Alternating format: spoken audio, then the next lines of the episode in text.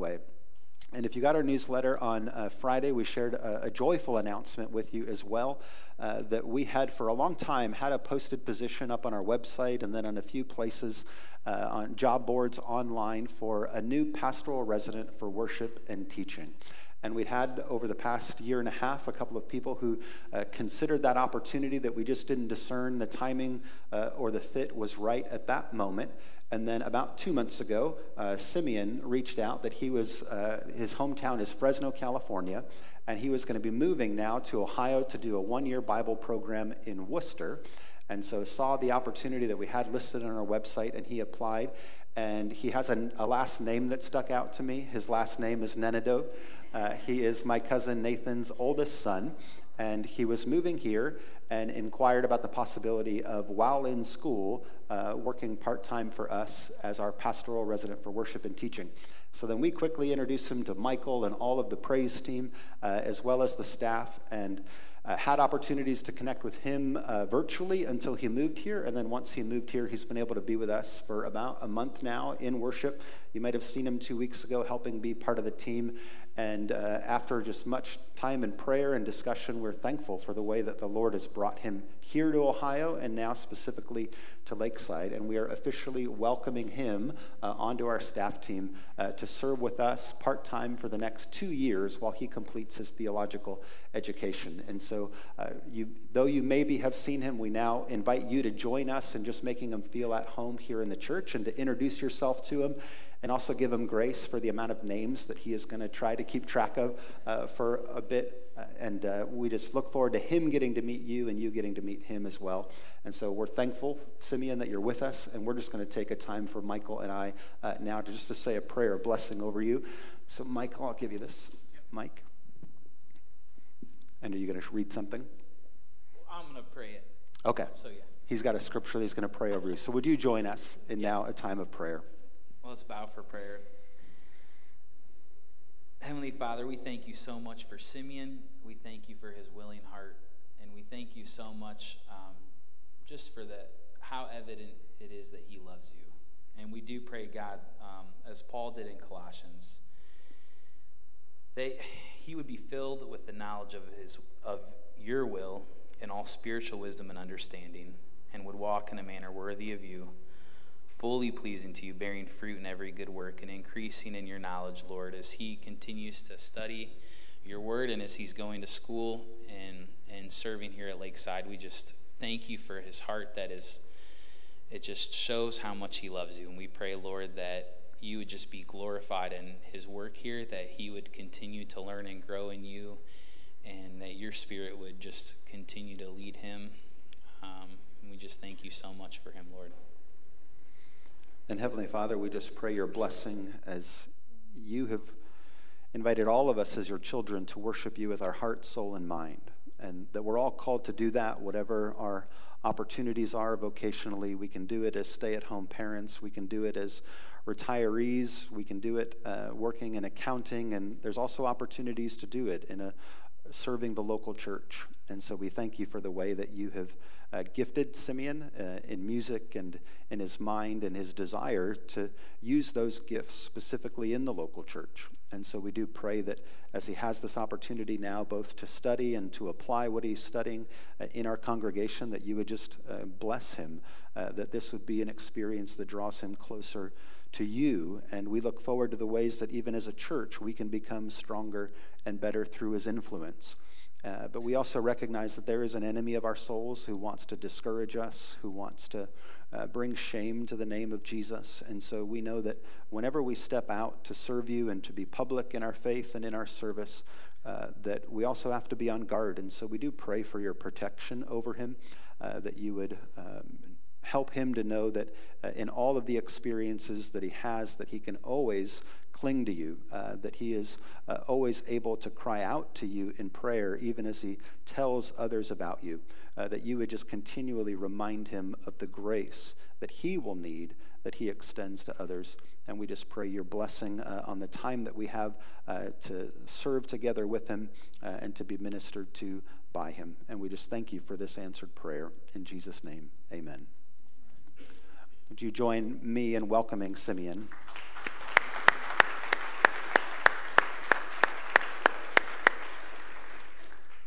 And I invite you now to take a Bible and open it to Psalm 40.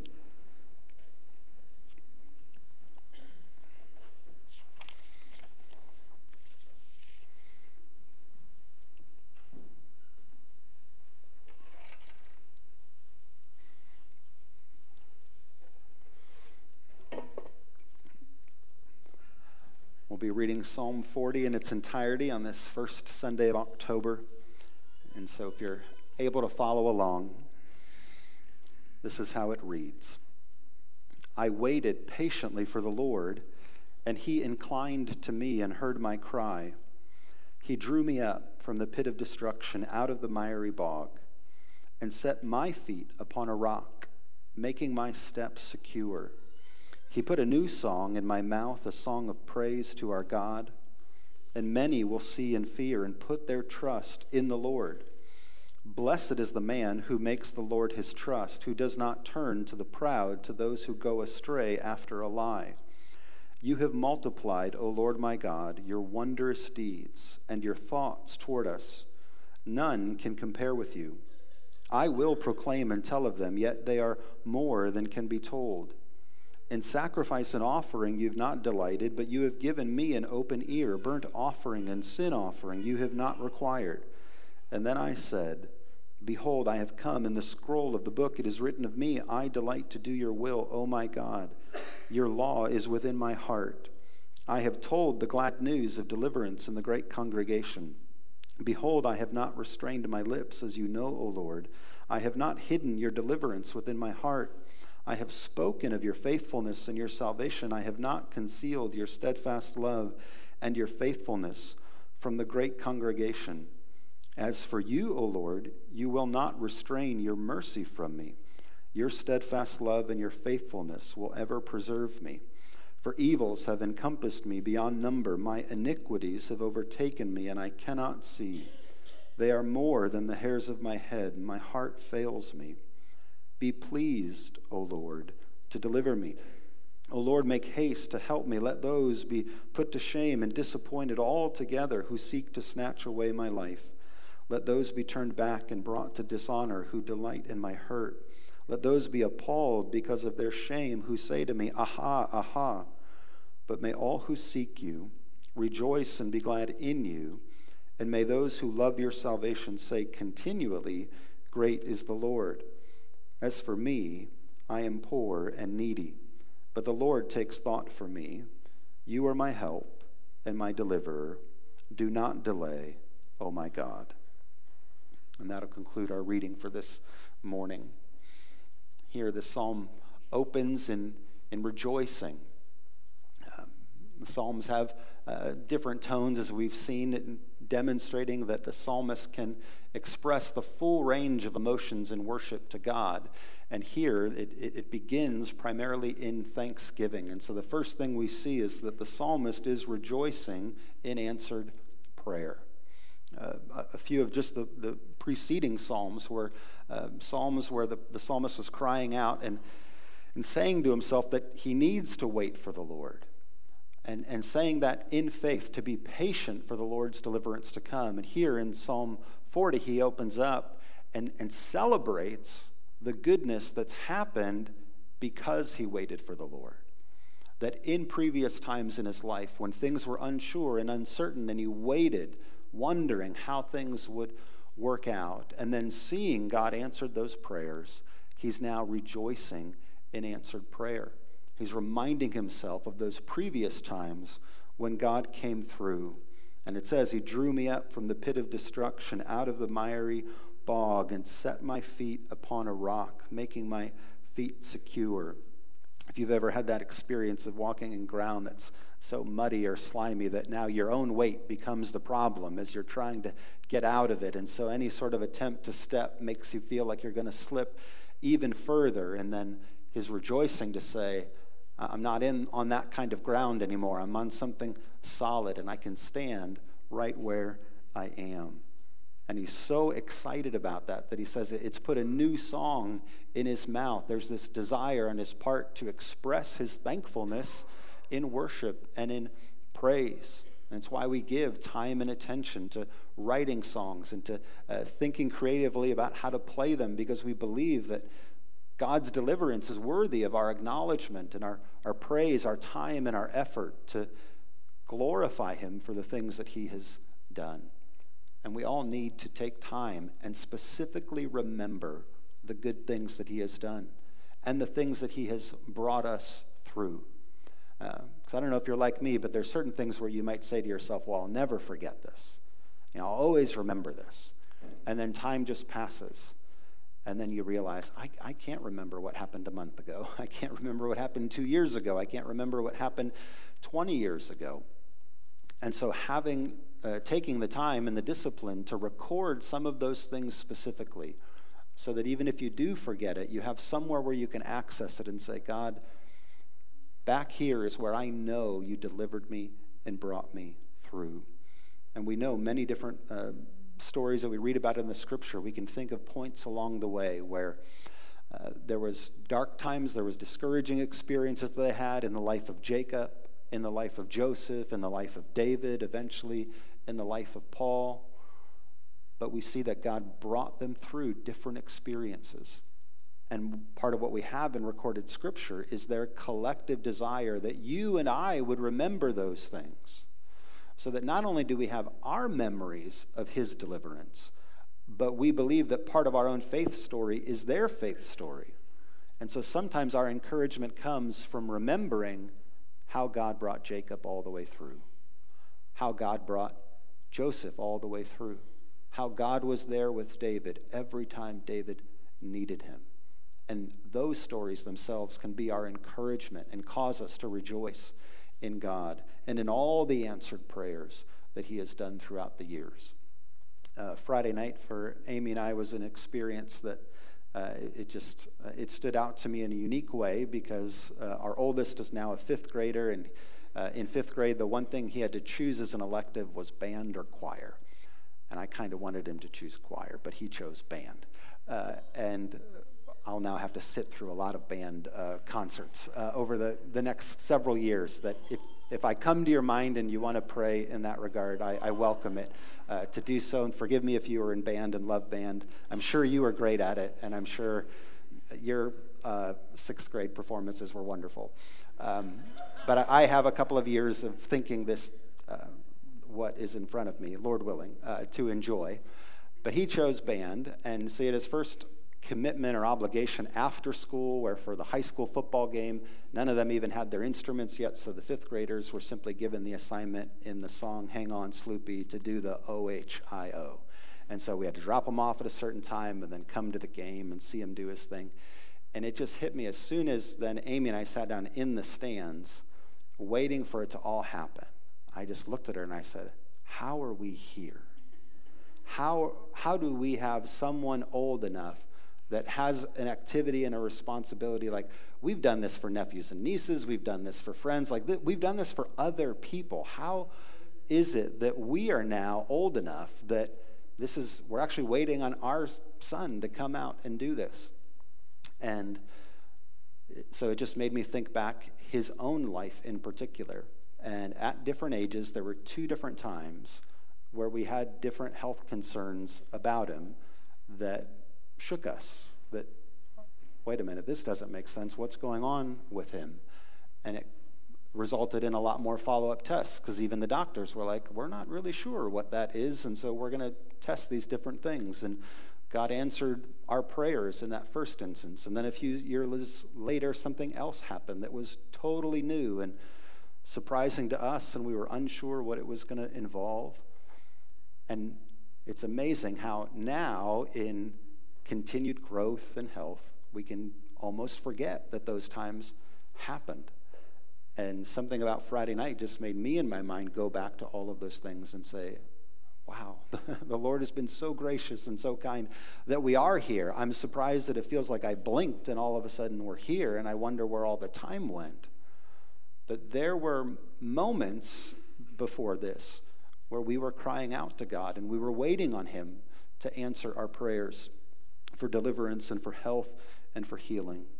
And we all need to remember the things that God has brought us through. And we need to rejoice in them. We need to celebrate those things. A few weeks ago, we talked about how confession and worship always go together in Scripture, and they do. Uh, but so does rejoicing, celebrating. Uh, and so there should be an element of gratitude and thankfulness that accompanies our worship. That God is great and worthy of our praise, and He has also done great things for us, such that the psalmist says, Blessed is the one who makes the Lord his trust. And blessed could be translated happiness or joyful, that we should be of all people most thankful for all the ways that God has brought us through and has answered the prayers of our hearts. And so much so that for David, as he writes this, he, he realizes in his rejoicing for answered prayer, he also wants to return to authentic worship. It's appropriate um, for the Old Testament saints and thinking through the things that God has brought them through and to express their thanks, to bring an offering to worship as one of the ways to express that thankfulness. And that's true. But in a very surprising way, David goes even further, beginning in verse 6, to say, actually, I think God deserves even more of that. More than just a sacrifice. Verse 6 In sacrifice and offering you've not delighted, but you've given me an open ear. Burnt offering and sin offering you've not required. And then I said, Behold, I have come in the scroll of the book. It's written to me, I delight to do your will, O my God. Your law is within my heart. You'd almost stop at verse 6 and say, In sacrifice and offering, you've not delighted, you haven't required a burnt offering and a sin offering. Well, wait a minute, David, have you read Numbers and Leviticus and Deuteronomy? These are required by God. So, what is he saying now when he's saying you've not required those things? Well, as he goes on to explain, he's saying you've not required only those things even those things are meant to be reminders for us that what God desires is the whole of our lives as an expression of our gratitude and thankfulness for all that He's done. So it's not that He didn't require the other offerings, but all of those offerings along the way were meant to be signs and pointers that what God from the beginning has always desired is that we would worship Him from the inside out that he would have the whole of our heart in worship. And Paul describes it this way in Romans chapter 12 and verse 1. This is very much the heart of uh, Psalm 40 when Paul describes to the, the believers in Rome what worship is supposed to be like. He says, I appeal to you, therefore, brothers and sisters, by the mercies of God, to present your bodies as a living sacrifice, holy and acceptable to God, which is your spiritual worship. Do not be conformed to this world, but be transformed by the renewal of your mind, that by testing you may discern what is the will of God, what is good and acceptable and perfect. And Paul is accurately summarizing what David is saying in Psalm 40 that with whatever offerings we do bring, they're supposed to be reminders for us of all the other ways God wants us to worship Him. And so worship is never meant to be transactional. Like, I'll give God a little bit of this, so finally I can be free to go do the things I want to do. And so I can live selfishly most of the time, but if occasionally I make a generous offering, then I'm doing okay. And David is saying, no, no, no. The whole point of, of giving and being reminded of the offerings we have to do is so that when we're in other situations, we also realize I could be selfish here, or I could be generous in spirit. I could be kind to these other people. And wouldn't it be consistent that if, I, if I'm making one kind of offering, that I'd make the same kind of offering? Or Jesus, uh, even in his teaching in the New Testament, uh, talked about what's the point of coming together and bringing an altar, but being so bitter and angry at your brother that you, you won't even talk to them? Jesus said it's actually better that you you not make the offering and you go reconcile with your brother so that then when you come in worship, you do it with a clean conscience. Because from the beginning, the whole point of our public worship has been to inspire and be connected to our whole life is worship. And that's what God desires of us. And so, this, the phrase that's used here in Psalm 40 when he says, um, You have given me an open ear, is a figure of speech to say, God has opened up my hearing so that I can really hear what he wants. And there you might think of Jesus often at the end of a teaching saying, Let those who have ears to hear, hear. Here, the psalmist is saying, He's given me one of those ears. He's opened up my ear as a figure of speech for his whole body to say, God's got my attention. I'm really listening to him. I'm listening to him with an eagerness and a desire to obey him in everything. And so he has not desired a burnt offering or a sin offering only, but actually he wants me to delight to do his will and to do it with all my heart. And that's what David recognizes. The hymn writer picked up on this in um, When I Survey the Wondrous Cross. It's the last verse of that hymn when he says, If the whole realm of nature was mine, that would still be an offering far too small.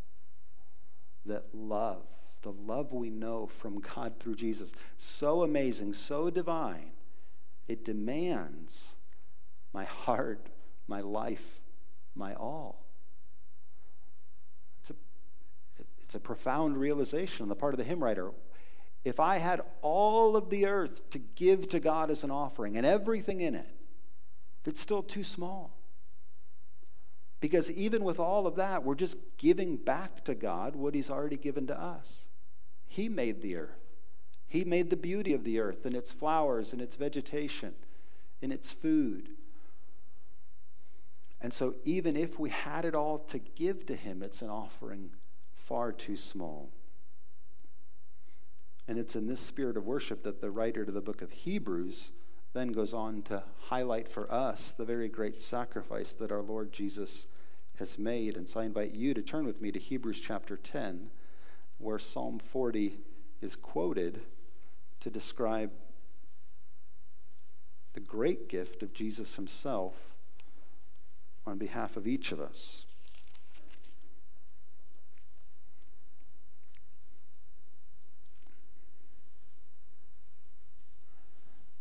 This is Hebrews chapter 10. We'll, we'll, read verses 1 through 10. In the middle of it, he's quoting Psalm 40.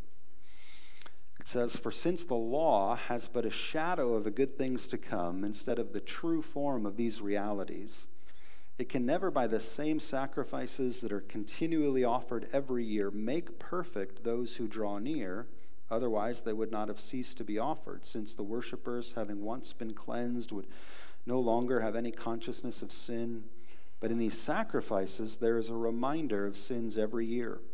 For it is impossible for the blood of bulls and goats to take away sins. Consequently, when Christ came into the world, he said, Psalm 40, Sacrifices and offerings you have not desired, but a body you have prepared for me. In burnt offerings and sin offerings you've taken no pleasure. And then I said, Behold, I have come to do your will, O God, as it is written of me in the scroll of the book. When he said above, You've neither desired nor taken pleasure in sacrifices and offerings and burnt offerings and sin offerings, these are offered according to the law. Then he added, Behold, I have come to do your will. He does away with the first in order to establish the second. And by that will, we have been sanctified through the offering of the body of Jesus Christ once for all. So here Jesus is taking Psalm 40 and in recognizing his own mission, that as he was given the responsibility to come and to bring salvation of the world, that that offering was not again just going to be sort of transactional where he'd give one thing here or one thing there but the offering that would be required would be his whole body his whole life. And so the question was would he be willing to do that or not? And the answer of his his life and death and resurrection is that when all was required of him he gave all that he understood that the will of his Father was to present himself completely as a sacrifice for our sins, as a sacrifice that would require then no more sacrifices to be offered because it would be so sufficient to now cover the sins of the world. And so it's the opposite of our conundrum, where we can sing with the hymn writer, were the whole realm of nature mine, we couldn't offer enough if it's our Lord Himself who comes into this world and offers all of Himself as a sacrifice. We believe that is now a sufficient sacrifice for all the sins of the world. That anybody and everybody who wants to come to Him can come that he has made the payment for our sins. And so Psalm 43 points us forward to Hebrews 10 and it helps us to remember our awesome God. That his love for us is so great and so powerful and so effective that he could do what none of us could. What we couldn't do for ourselves individually, he was able to do for all of us collectively. And we, when we remember how awesome our God is, that that is how He ordained it to be, we have all the more reason to rejoice in the way He answered prayer. To return ourselves back to the heart of worship for the great love that He has had. And so then the psalmist also as it gets closer to the end what he re- what we eventually learn is though he started off rejoicing and he started off glad he was now facing a new challenge in his life. And he was coming back to God in prayer and asking God to help him again to deliver him again. So he was looking back and saying I, I used to be in a bad place and you set my feet on a rock. And then we find out actually he's in another bad place again. He feels surrounded by enemies, by people who seek to harm him. And he comes back to God and says, Would you deliver me again? And so when we remember our awesome God, it should be an invitation for each and every one of us to greater prayer.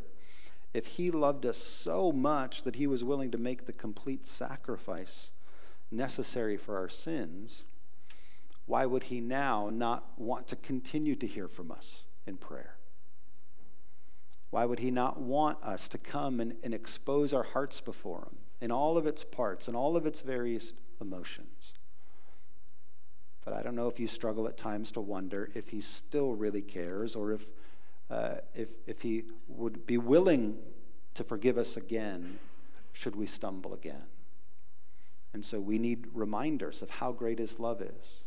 That if he didn't love us enough to forgive us, he wouldn't have loved us enough to die for us.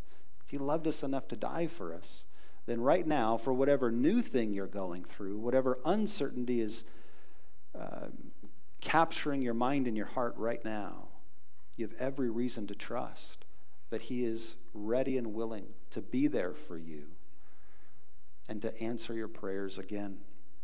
Uh, this is a book on prayer that I've been uh, reading. It was assigned to me a long time ago.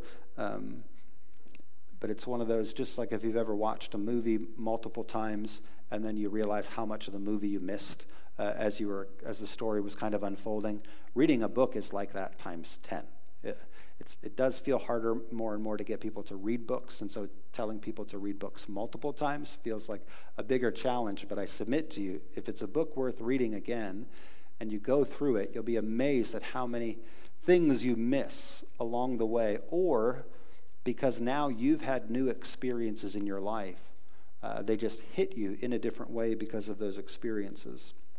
Uh, but this is written uh, by a man named Hallesby, who was a Norwegian pastor. He led part of the Norwegian clergy's resistance to the Third Reich in World War II, and he was imprisoned for his faith, and then wrote a couple of devotional works uh, in that time. But he says this in prayer Jesus comes to sinners, awakens them from their sleep in sin, converts them, forgives them their sins, makes them his children. Then he takes the weak hand of the sinner and places it in his own strong, nail pierced hand and says, Come now, I'm going with you all the way and will bring you safe home to heaven. If you ever get into trouble or difficulty, just tell me about it. I will give you, without reproach, everything you need and more besides, day by day, as long as you live. So that causes him to reflect and say, from this, it's very apparent that the children of God can grieve Jesus in no worse way than to neglect prayer. The children of God can grieve Jesus in no worse way than to neglect prayer. And when you tie that together with Psalm 40, and the psalmist says, Blessed is the one who makes the Lord his trust. And now in our lives, we all will face new things that we've never experienced before. And when we come with them and the opportunity is presented to trust Him again, there's no way we could hurt His Father heart more than to not trust Him, to not lay it back down at His feet. Because all along the way, He's been telling us, I'm here, I'm ready, I'm willing, I'm the one standing at the door and knocking. You just need to open the door we're never more eager than He is to care for our needs. And so, as we remember our awesome God, the way we do that and honor Him is the same way that the psalmist does. And so he concludes May all who seek you rejoice and be glad. May those who love your salvation say continually, Great is the Lord. And for me, I'm poor and needy, but the Lord takes thought for me. He's my help and my deliverer, my God. Let's pray. Heavenly Father, we thank you for the truth of your word. And that as we all can think back in our lives and identify times where you have answered many prayers that we have wrestled with, that you've resolved situations and circumstances that were beyond our own capacity to do so. We thank you for that. And we thank you ultimately that your Son was willing to give the whole of his life for each and every one of us.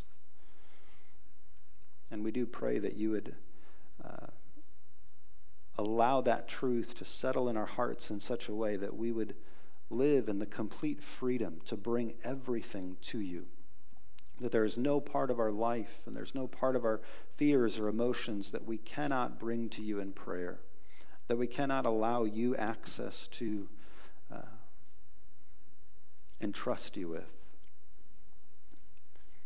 And so, Father, we pray that you would help us to continually lay our lives down before you and experience the blessing of those who trust in you and not in ourselves. Lord, you see that we are poor and needy. And we thank you that you are the cornerstone that each and every one of us can rely on. And so we, we surrender our lives and we lift up our hearts in the name of your Son and our Savior, Jesus Christ. Amen.